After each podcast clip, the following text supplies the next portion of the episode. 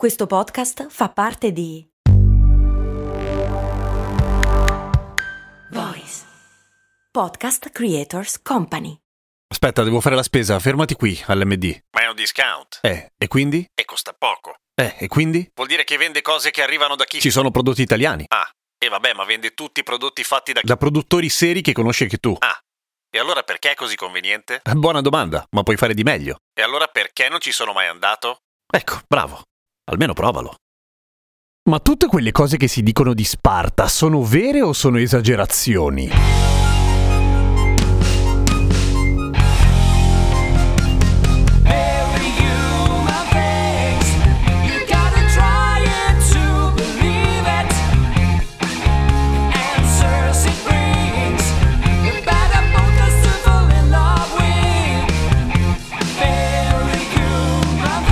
Ciao, sono Gianpiero Kesten e questa è Cose Molto Umane, il podcast che ogni giorno, sette giorni su sette, ti racconta o ti spiega qualche cosa. E oggi si ritorna a parlare di storia. E vediamo un attimo se le questioni che sappiamo di Sparta sono tutte minchiate e imparate da trecento oppure c'è qualche verità. E ve lo dico subito, ci sono un sacco di verità, anche se in realtà tutto ciò che sappiamo lo sappiamo da storici che non erano spartani direttamente, perché n- non potevano scrivere. Erano capacissimi di scrivere gli spartani, eh? Sapevano anche scrivere le poesie, per dire, ma non potevano scrivere di se stessi, non, non potevano perdere tempo a scrivere, dovevano imparare a farlo, dovevano leggere, ma non è che poi potevano indugiare a fare quelle cose da femminucce. Gli spartani ce l'avevano un po' questa cosa delle femminucce, anche se in realtà, in quanto a parità di genere, non se la cavavano malissimo per certi aspetti, per altri invece molto molto male. Ma cominciamo dall'inizio, dall'inizio della vita di uno spartano. Come forse ricorderete dai tempi della scuola, quella cosa impressionante del fatto che i bambini venivano lasciati giù dalla rupe o appoggiati su una rupe, dipende dal racconto del Taigeto, cioè una montagna dalle parti di Sparta, e è vera, è vera, ma è anche peggio di così, nel senso che prima facevano una sorta di battesimo, anche se non era esattamente un battesimo, nel vino, non perché volevano che fossero alcolisti, ma perché ovviamente perché un neonato sopravviva all'essere immerso nel vino, in mezzo a tutti i vapori dell'alcol e a tutto il vino che per osmosi in qualche modo delle mucose ti entra dentro, insomma dovevi essere particolarmente forte. E gli spartani dicevano che se gli veniva alle convulsioni moriva, voleva dire che era debole. Ok, ma metti che sopravviveva, poi il neonato o la neonata, ma soprattutto i maschi, venivano vagliati da un consiglio degli anziani che vedevano se fosse adatto alla vita spartana, che è molto spartana come dice il nome. Se non era adatto, beh, niente, dai, non potendolo ridare indietro, semplicemente si buttava via e se ne faceva un altro più adatto. I bambini e le bambine Le bambine spartane facevano una vita abbastanza tranquilla, non è vero, sucavano sin dall'inizio in realtà, cioè venivano subito, sin da neonati, educati a quella cosa del essere duri, non frignare, non piangere, non provare troppe emozioni. E alla veneranda età di sette anni entravano a fare il servizio militare, che durava tredici anni e che non si chiamava servizio militare perché era anche la scuola dove imparavano a fare anche altre cose, tipo ballare, tipo scrivere, tipo leggere, ma soprattutto fare ammazzate. Si chiamava Agoghé, che sembra un nome carino, sembra il nome di un asilo nido, ma invece erano appunto solo mazzate. Erano posti dove si imparava la sopportazione del dolore, si imparava il combattimento, si imparava anche a bullizzare ed essere bullizzati. Infatti il bullismo, almeno per come lo intendiamo oggi, veniva fortemente incoraggiato perché fortificava lo spirito.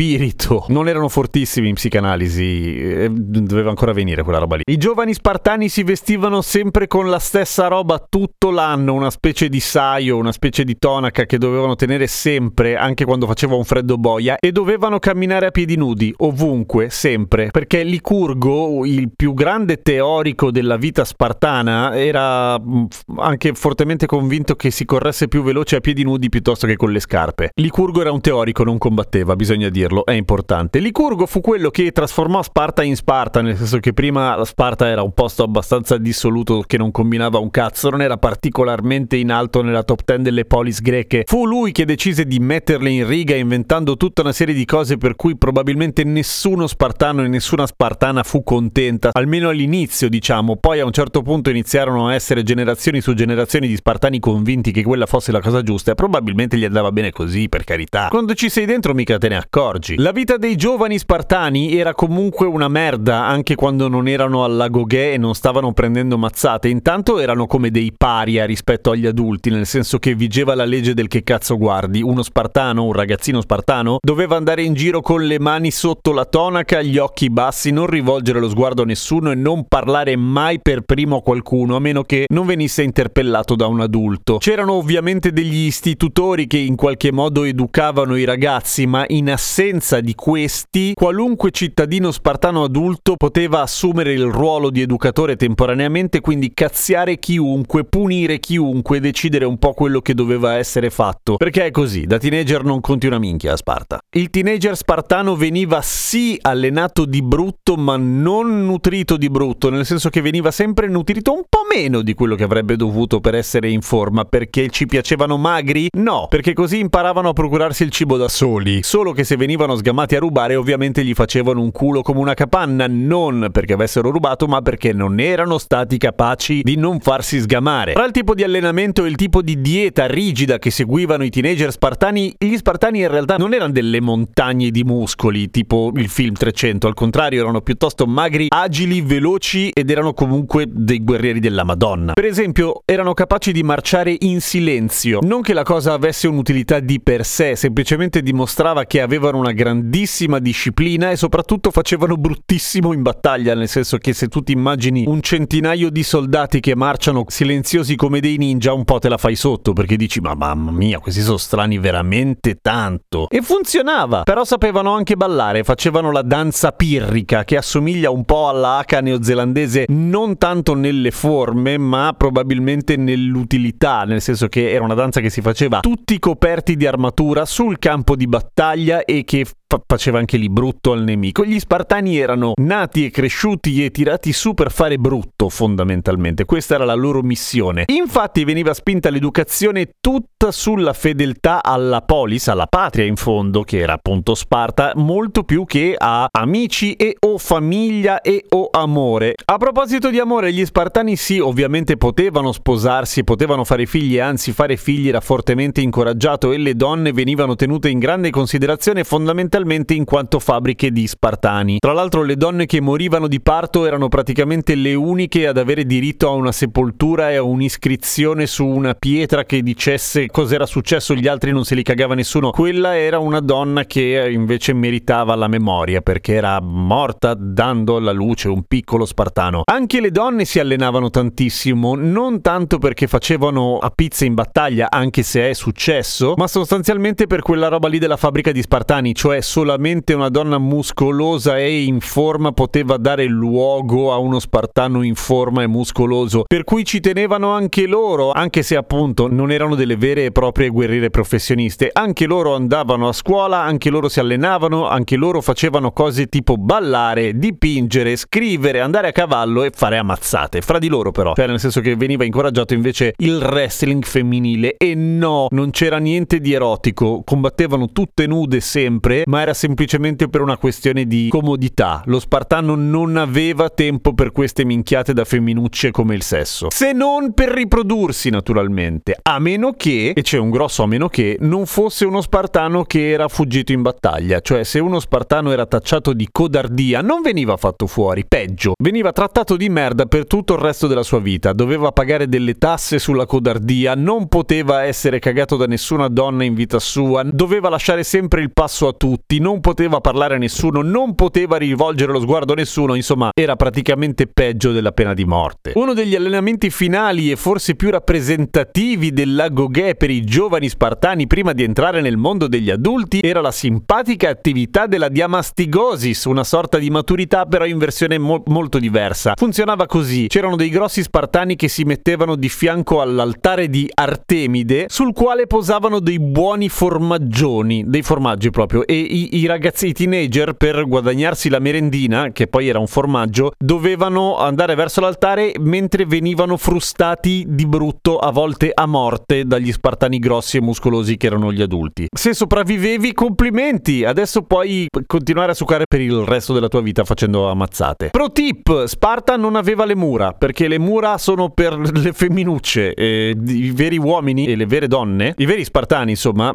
si difendono a mazzate. No, non con le mura. Le mura sono...